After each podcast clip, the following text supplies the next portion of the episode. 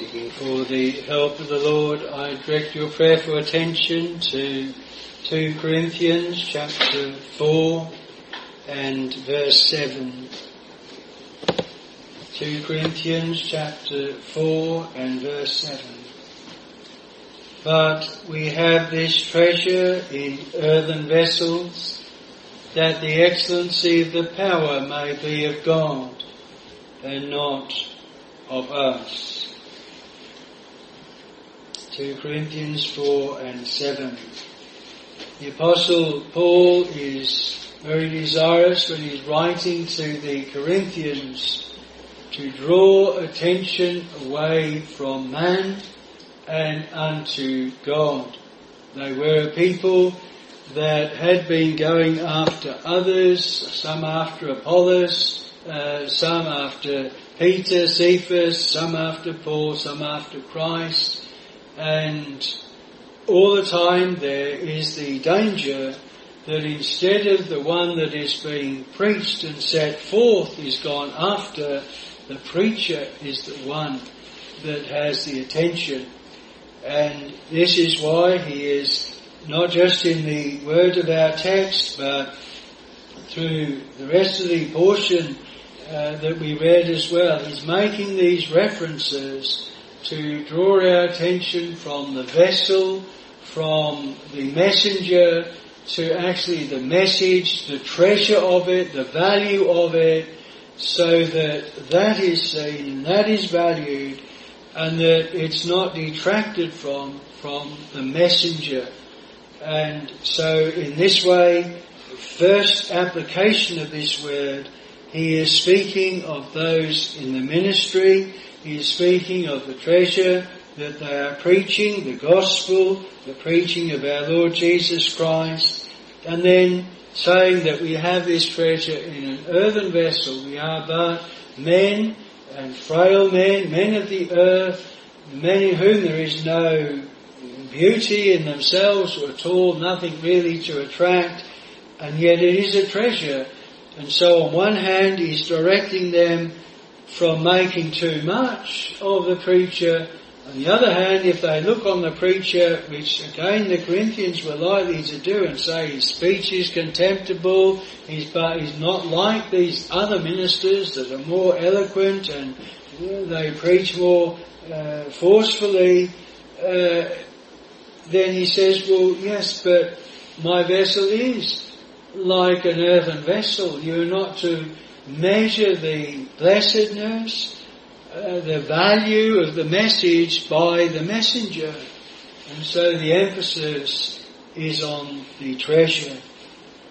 And really a very uh, simple illustration, isn't it? That we might have a container, uh, an earthen container, a pot, a fired pot, and outwardly it's not even glazed, it's, it's not picturesque or anything like that. But in it we might put something of great, great value. And the contrast between what is holding it and what is in it is absolutely immense. And you wouldn't detract from it. If you put gold in this vessel, if you put diamonds, if you put things of great value in it, someone that really knew the value of what was in it wouldn't think any less of it because of seeing what it was in. And they certainly wouldn't go after the pot and say, oh, what a wonderful pot this is, when they, if they really realised what was inside of it. Some of the most powerful teachings in the Word are centered around very simple illustrations. And really this is one of them with an earthen vessel. The apostle speaks in another place of being sanctified and meet for the master's use. Well, if we wanted a vessel, say to put something in, we might think, oh, I know, uh, uh, uh, maybe it is you want to carry water in it. And you think, I've got such a thing, it's out in the garden, I'll go and get it. And you get it and you think, oh, I forgot I left it there, it's all dirty inside. You think, that may be a good vessel, it may hold water, it may be the right volume, but it's not sanctified, it's not set apart, it's all unclean and certainly unfit for bringing beautiful drinking water. It needs to be dealt with first, washed, clean, purged out, and then it can be used. And so this illustration is used again for those in the ministry, those that are bearing the word of God, sanctified and made already for the master's use a bearer of tidings, a vessel, a messenger, one that is conveying from one place to another something, or in this case conveying the word of the Lord to the people of the Lord. And it is to come unsullied by the vessel, not marred by it or marred by things that have been in it before, but to be pure from, from the Lord. But as much as this may apply to those in ministry, it's one of the words that was uh, a, a, blessing to me when I was exercised on the ministry. I can remember the spot over in Australia. I used to uh, go on the Saturday and went back to my hometown, which we were brought up 10 miles from where I was then living, and sit and, and, and watch the, the boats go out on, on the seashore and and read. And this time I was reading Edward Carr's in Green Pastures, and he was he mentioned this this this verse, and it was a great help to me because uh, exercise on the ministry very mindful. We're but an earthen vessel, and to find that the Word of God it allowed for that. It, it spoke of that. It it fitted with how I felt I was. And it was an encouragement. God does not send angels. When he uh, sent to Cornelius was to send for Peter. God did not choose the, the angel was to bring the message and preach the message. It had to be Peter, but, but Peter didn't he deny his Lord and Master three times? Wasn't he rebuked by the Lord? Get thee behind me, Satan, for thou savest not the things of God, but the things that be of men. Is, is, isn't this this Peter? Yes, and, and he is the one that personally knows the gospel. He is partakers of it, and so then he can preach it. And incidentally, he was the one that preached at the Pentecost, which was when the Spirit was given to the Jews, and so then he was the one chosen to when the Spirit, the Spirit was given to the Gentiles ten years later. The Jews couldn't say, you Gentiles are inferior to us. The Apostle Paul preached to you when the Holy Spirit was given. But to us, we had the Apostle Peter. The Lord saw fit, He take away that uh, deflection, as it were, by using one man to be used in both cases. And the other side of that is that Peter could recognize the effect of the Holy Spirit, not by what he had been told happened at Pentecost, but what he saw happen under his own ministry, and ten years later he saw the same thing happen, and he knew that this was the Holy Spirit's The Lord's dear people, Lord's servants must be partakers of that which they uh, preach and set forth. And this is bound up with this word as well. So I want to not just confine my thoughts, our thoughts this uh, evening to a minister, but also to the people of God, because if the minister is to have the treasure of the gospel in him, then it is the desire that his hearers also have that same treasure imparted to them. And so we don't want to just look at it in one way. So first I want to look at this treasure, but we have this treasure. So the treasure first. And then secondly, where it is placed. And just under two heads in, in, in that point, that we have this treasure is actually uh, by the apostle, by the people of God, having that treasure and then placed in what is described as an earthen vessel. And then we have in this text the reason why it is so. God doesn't always give reasons why He does things, but sometimes he does, and he tells the reason here that the excellency of the power may be of God and not of us. And that is the reason. So that is our third point. But firstly, the treasure.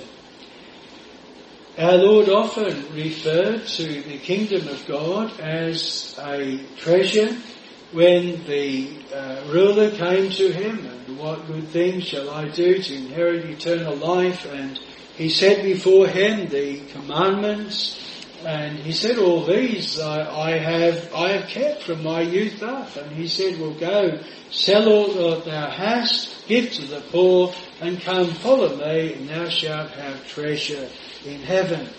And he sets before him a treasure uh, that rich man, he valued his earthly riches more than the treasure that the Lord was setting forth before him, more even than eternal treasures. And that eh, event is a warning to us. Here are those who have gone before us that could hold in their hand and have their earthly treasures and things on one hand, and have the things of the kingdom on the other, and they value the things of earth more than that which is of heaven and of their souls.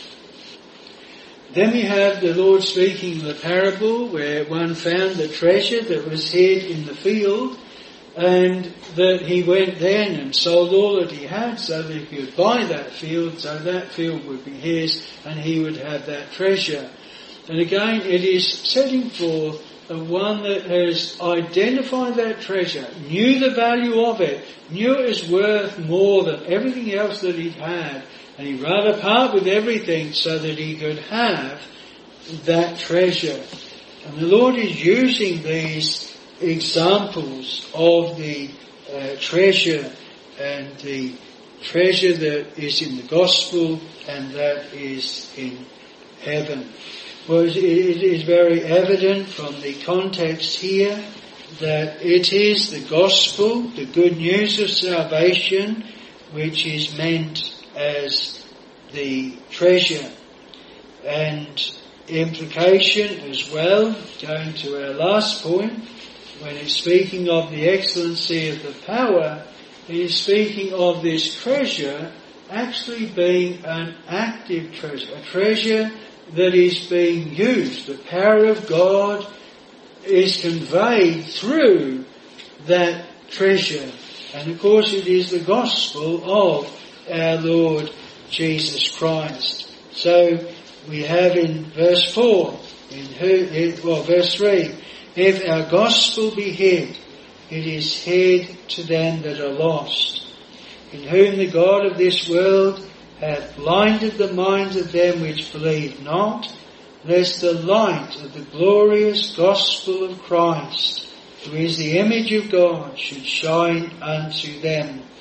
For we preach not ourselves, but Christ Jesus the Lord. And again we have the same idea. We preach not ourselves. We're not setting forth this earthen vessel, but we are setting forth Jesus Christ the Lord, and ourselves your servants, or the way of conveying this blessing to you for Jesus' sake.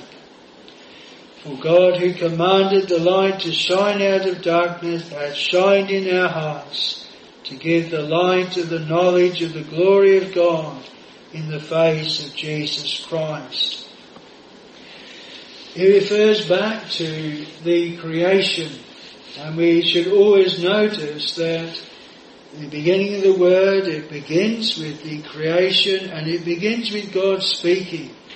God coming to where there is darkness, no form, without void, darkness over the face of the deep. What a picture of a heart that is benighted by nature. But upon that comes the Spirit and upon that comes the Word of God. And right through the creation, we have the word spoken. God spake and it was done and it was formed. And that is set before us right at the beginning of the Word of God.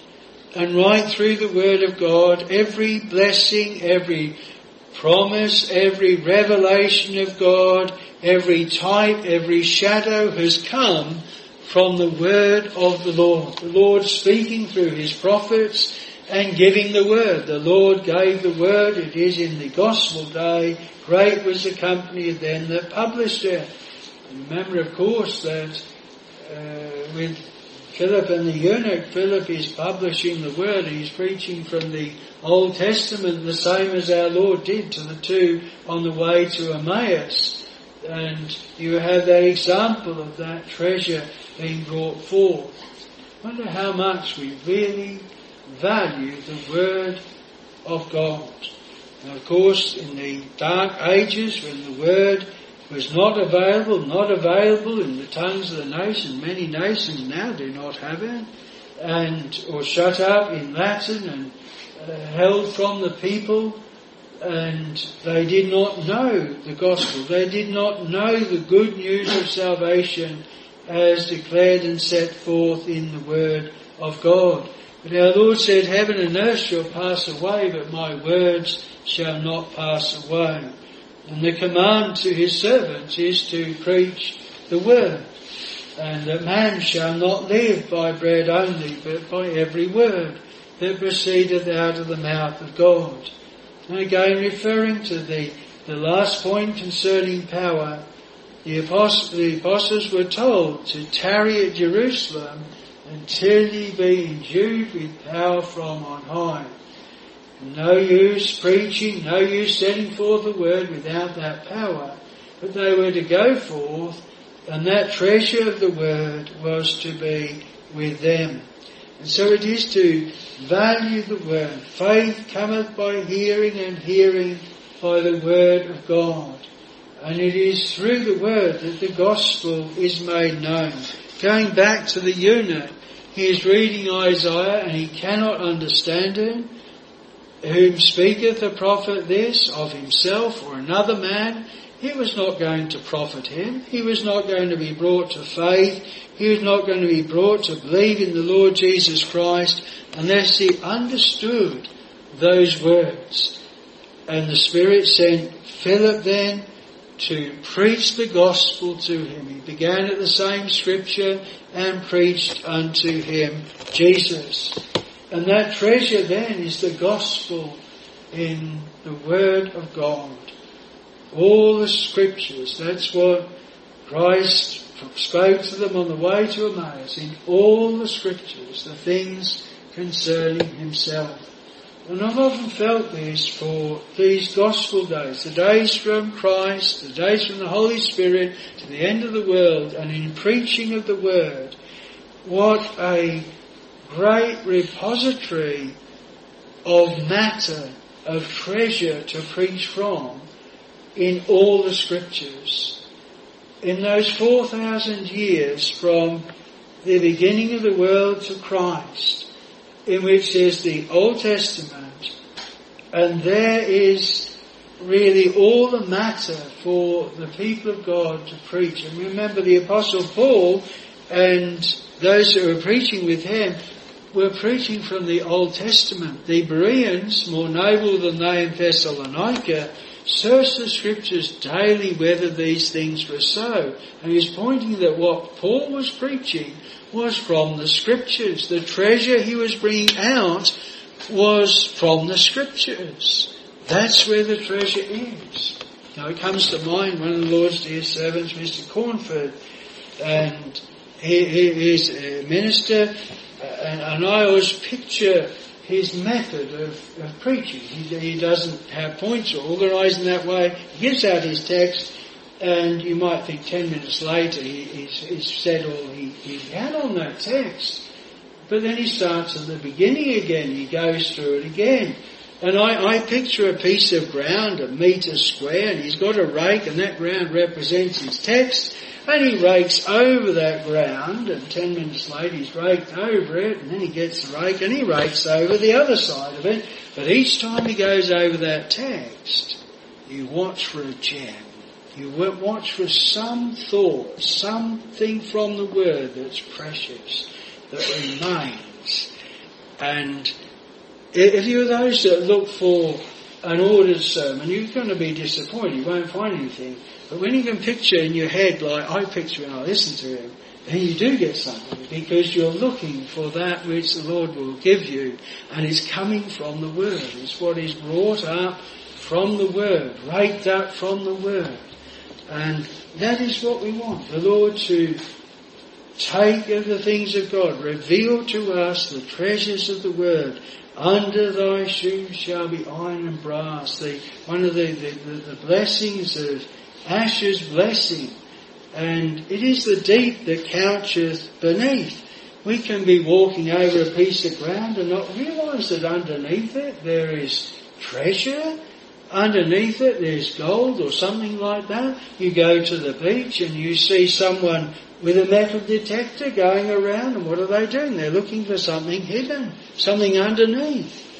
And it is the uh, minister's privilege to have this gospel, this word, and to bring up from it the truths, and from it those things that are, are, are precious.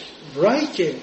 Uh, I'm not saying I, I, come up to this uh, uh, uh, all the time, but when I first started my ministry at Cranbrook, uh, dear aged saint now in glory, she said to me, I like your ministry because you break the word up into small pieces so I can digest it. And I hadn't thought of that, and I thought, well, that's a good aim for a minister. If he's able to break the word up into small pieces so that people can digest it. They don't have to do the work, he does the work. And when we think when the Lord did the miracle of the loaves and the fishes, what did he do? He broke the bread. And the disciples, they distributed it to the people. And what a wonderful thing.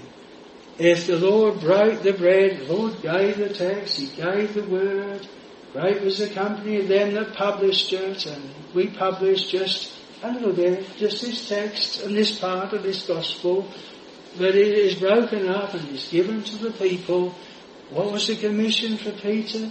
Feed my sheep and feed my lambs. And what have they been fed with? They're fed with the good news of the gospel. And that's, that's what they're feeding. They're not taken to Mount Sinai, the contrast given in Hebrews 12, the mountain that might be touched, that, that might not be touched, that smote, that even Moses said, I do fear and quake, but unto Mount Zion. They're coming unto that good news of salvation, a finished work in our Lord and Saviour Jesus Christ. What the Lord has accomplished and when at Calvary, all that he did, that the scriptures might be fulfilled. Even in the garden, when they had the sword, he said, put up the sword within its sheath.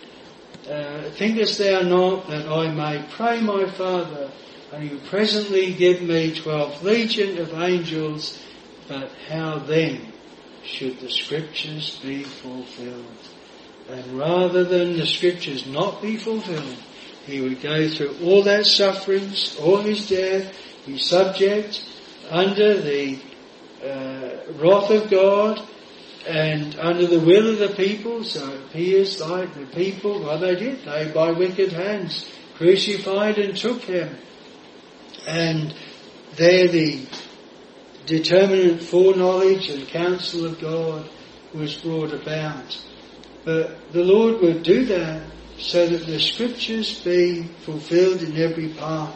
So this treasure, may we really view it as the treasure of the Word of God. All the promises of God are yea and amen in Christ. And right through from the first promise, the seed of the woman that should bruise the serpent's head, that has been prized by the church of God. Have you a promise? If the Lord has given you a promise from the Word, you will prize that. You will value it. You will hold on to it. You will plead that. And it will be precious to you. But those promises are all in the Lord Jesus Christ. If the Lord wasn't promised right at the beginning, if He was never to come, the world wouldn't have continued. It couldn't continue at all. The very expectation of Christ, the very promise of Christ was the reason why the world could continue at all. The world things we could do without these religious people prompting our consciences and be better they weren't on the face of the earth. Once the Lord's people are all called by grace, the world will end. The world is only here for the Lord's people, for His chosen. And until the last one is born into the world and born again, this world cannot finish. It must continue. But the treasure of the world, Word of God is for the people of God. It is stored up with precious promises, with precious truths. I've given them thy word, the world hath hated them. The truths of God, we think of Ephesians, the truth is in Jesus. And we had in one of the young people, a strength in truth. What is truth? It's, it is reality as perceived by God. An absolute truth. Not perceived by man, not perceived by any but God himself.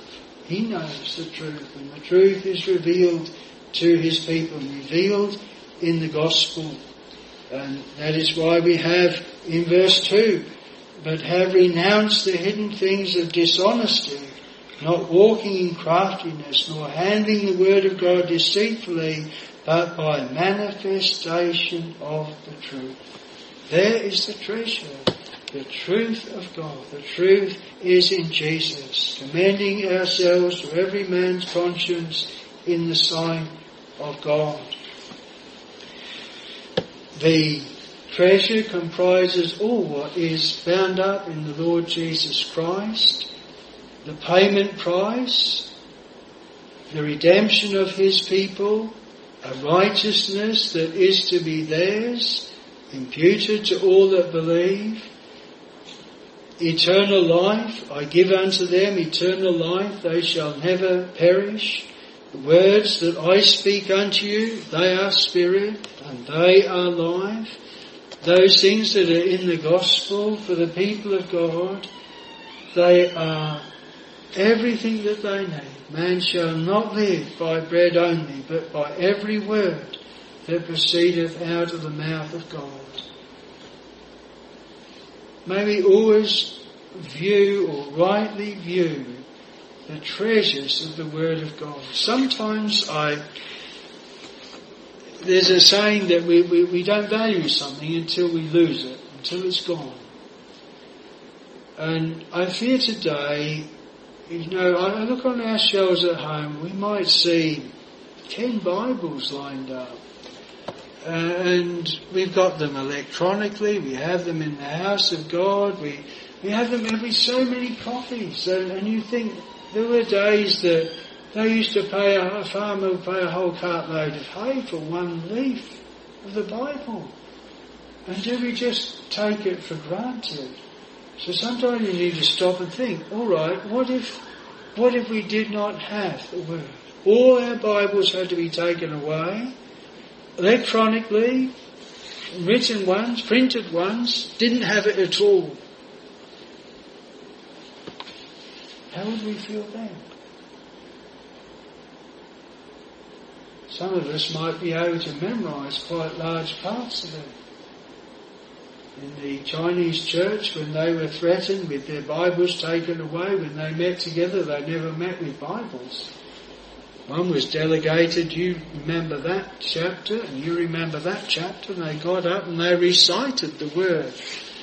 So if they, if they got raided, there was no Bibles there, no Bibles to take, because the Word was in there.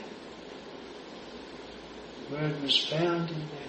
Thy words were found and I did eat them. They were to the joy and rejoicing of my heart.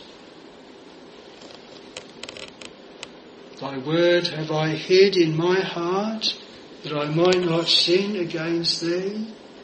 Wherewithal shall a young man take cleanse his way by taking heed thereto according to thy word.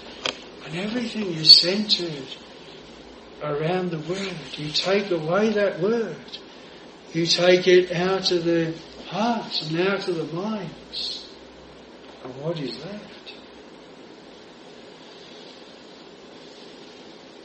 May it be that we have a renewed sense of the treasure of the Word of God and of the Gospel of our Lord Jesus Christ. It's no longer hidden in types and shadows. It's no longer the expectance that Christ will come. He has come and he has fulfilled the law and made it honourable. So if anything from this evening, may be that the word, the gospel is to us a treasure, a precious treasure, and we have here it is hidden from many, but if it has been revealed to us, may it be renewed to us again how precious it was. And maybe you can remember too those times that it was made precious, where the Holy Spirit shall receive of mine and shall show it unto you. He shall bring all things to your remembrance whatsoever I have said unto you. And this is the gospel, and this is the practical working of that gospel. So I want to move from that and think of where it is placed. Our text begins with, but we have this treasure. Have we stopped it there and, and didn't put in first the in earthen vessels? What a wonder that that is. We have this treasure. You might say, well, yeah, we have it in the Bible, we have it in the preaching. But let's think about it personally. Do we personally have that treasure? Is it in our hearts? Are we possessors of? We mentioned before about men, Peter preaching, not the angel.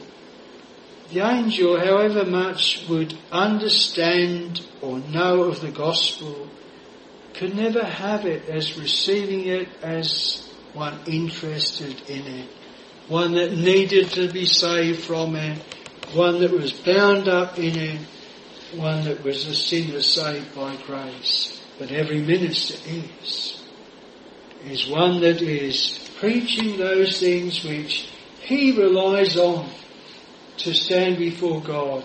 He relies on to stand faultless before the throne. He relies on to enter those heavenly mansions, that his sins are put away, blotted out, pardoned, forgiven.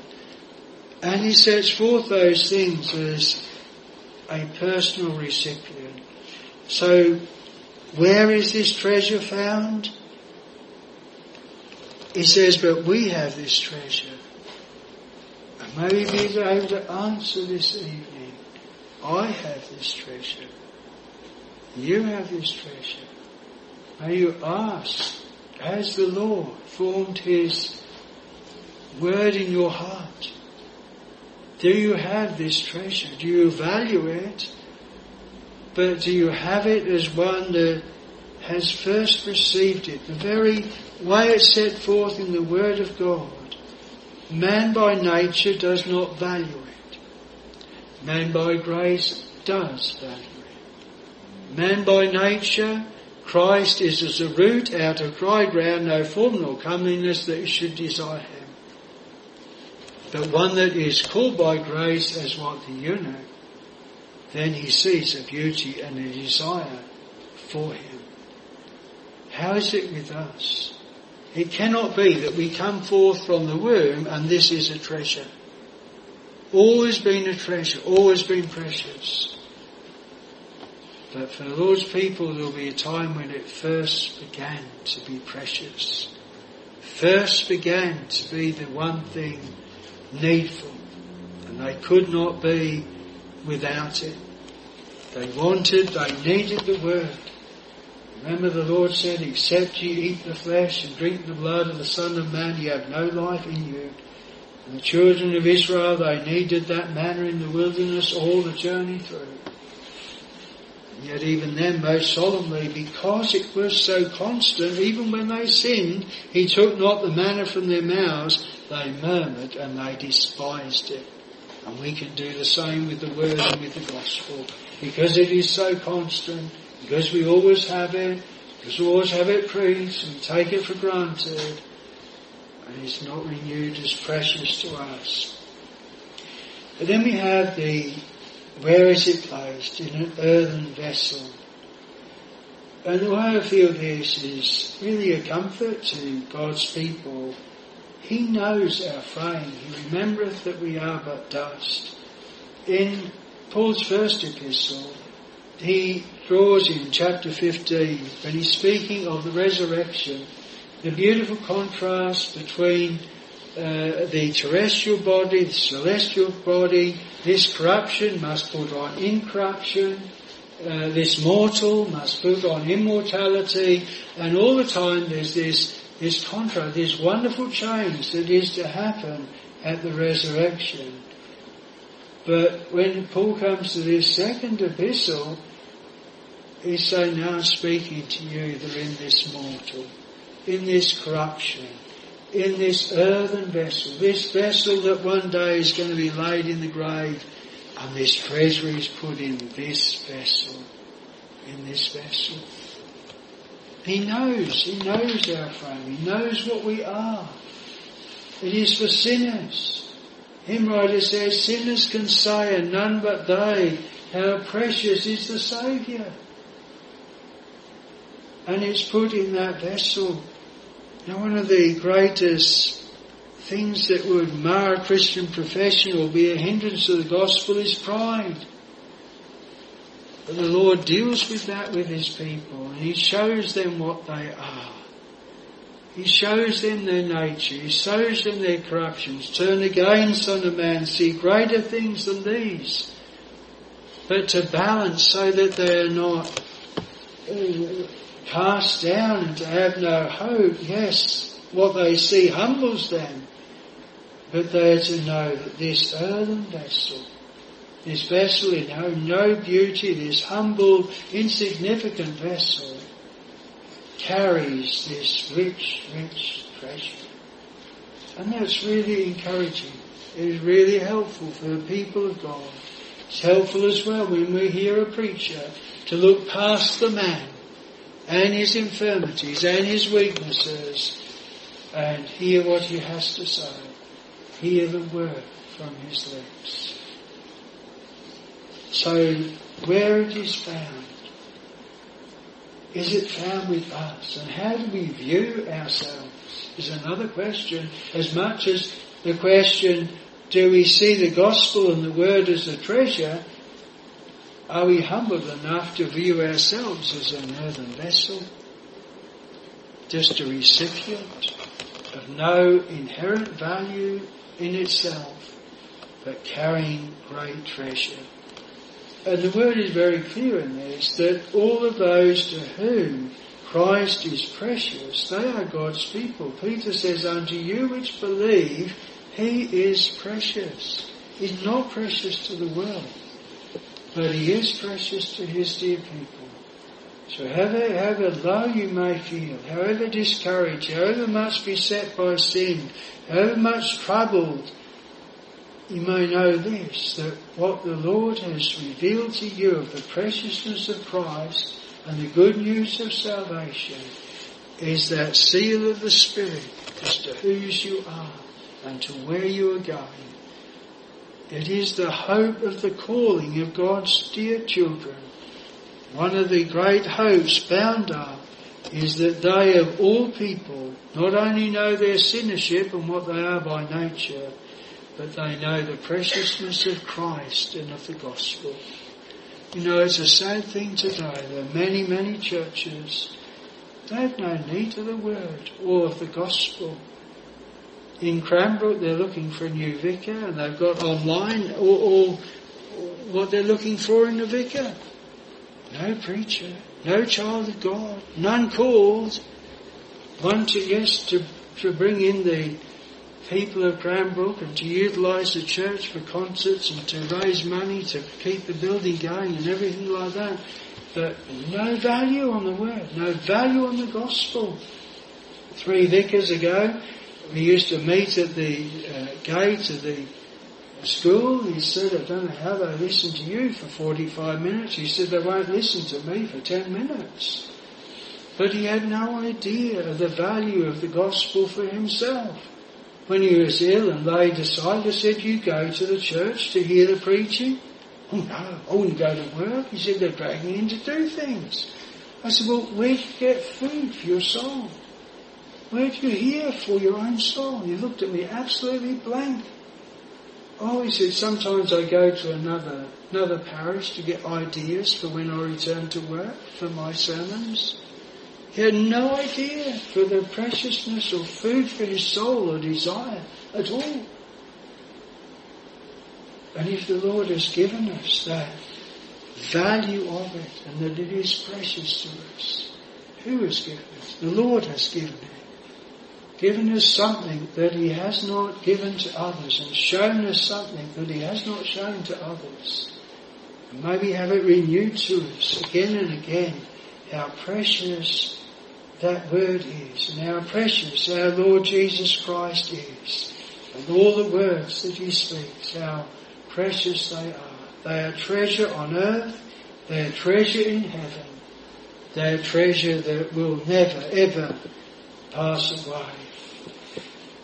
Well, lastly, there is a reason that is given here as to why the Lord orders this great treasure to be put in such a mean vessel, an earthly vessel, that the excellency of the power may be of God and not of us. And of course, in the first place, he is speaking of as a minister. A minister does not have power to convert a soul, he does not have power to change a heart. Was it not William Gadsby as he was walking along the street? Someone called out to him and said, look at that trunk lying in the gutter.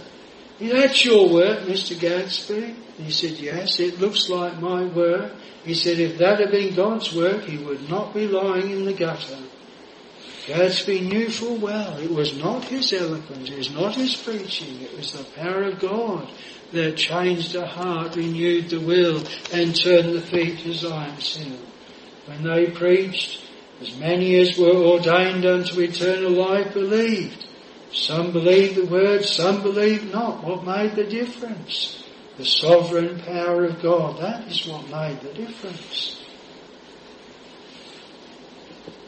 None can come unto me except the Father which sent me draw him, and I'll raise him up at the last day. The power of God.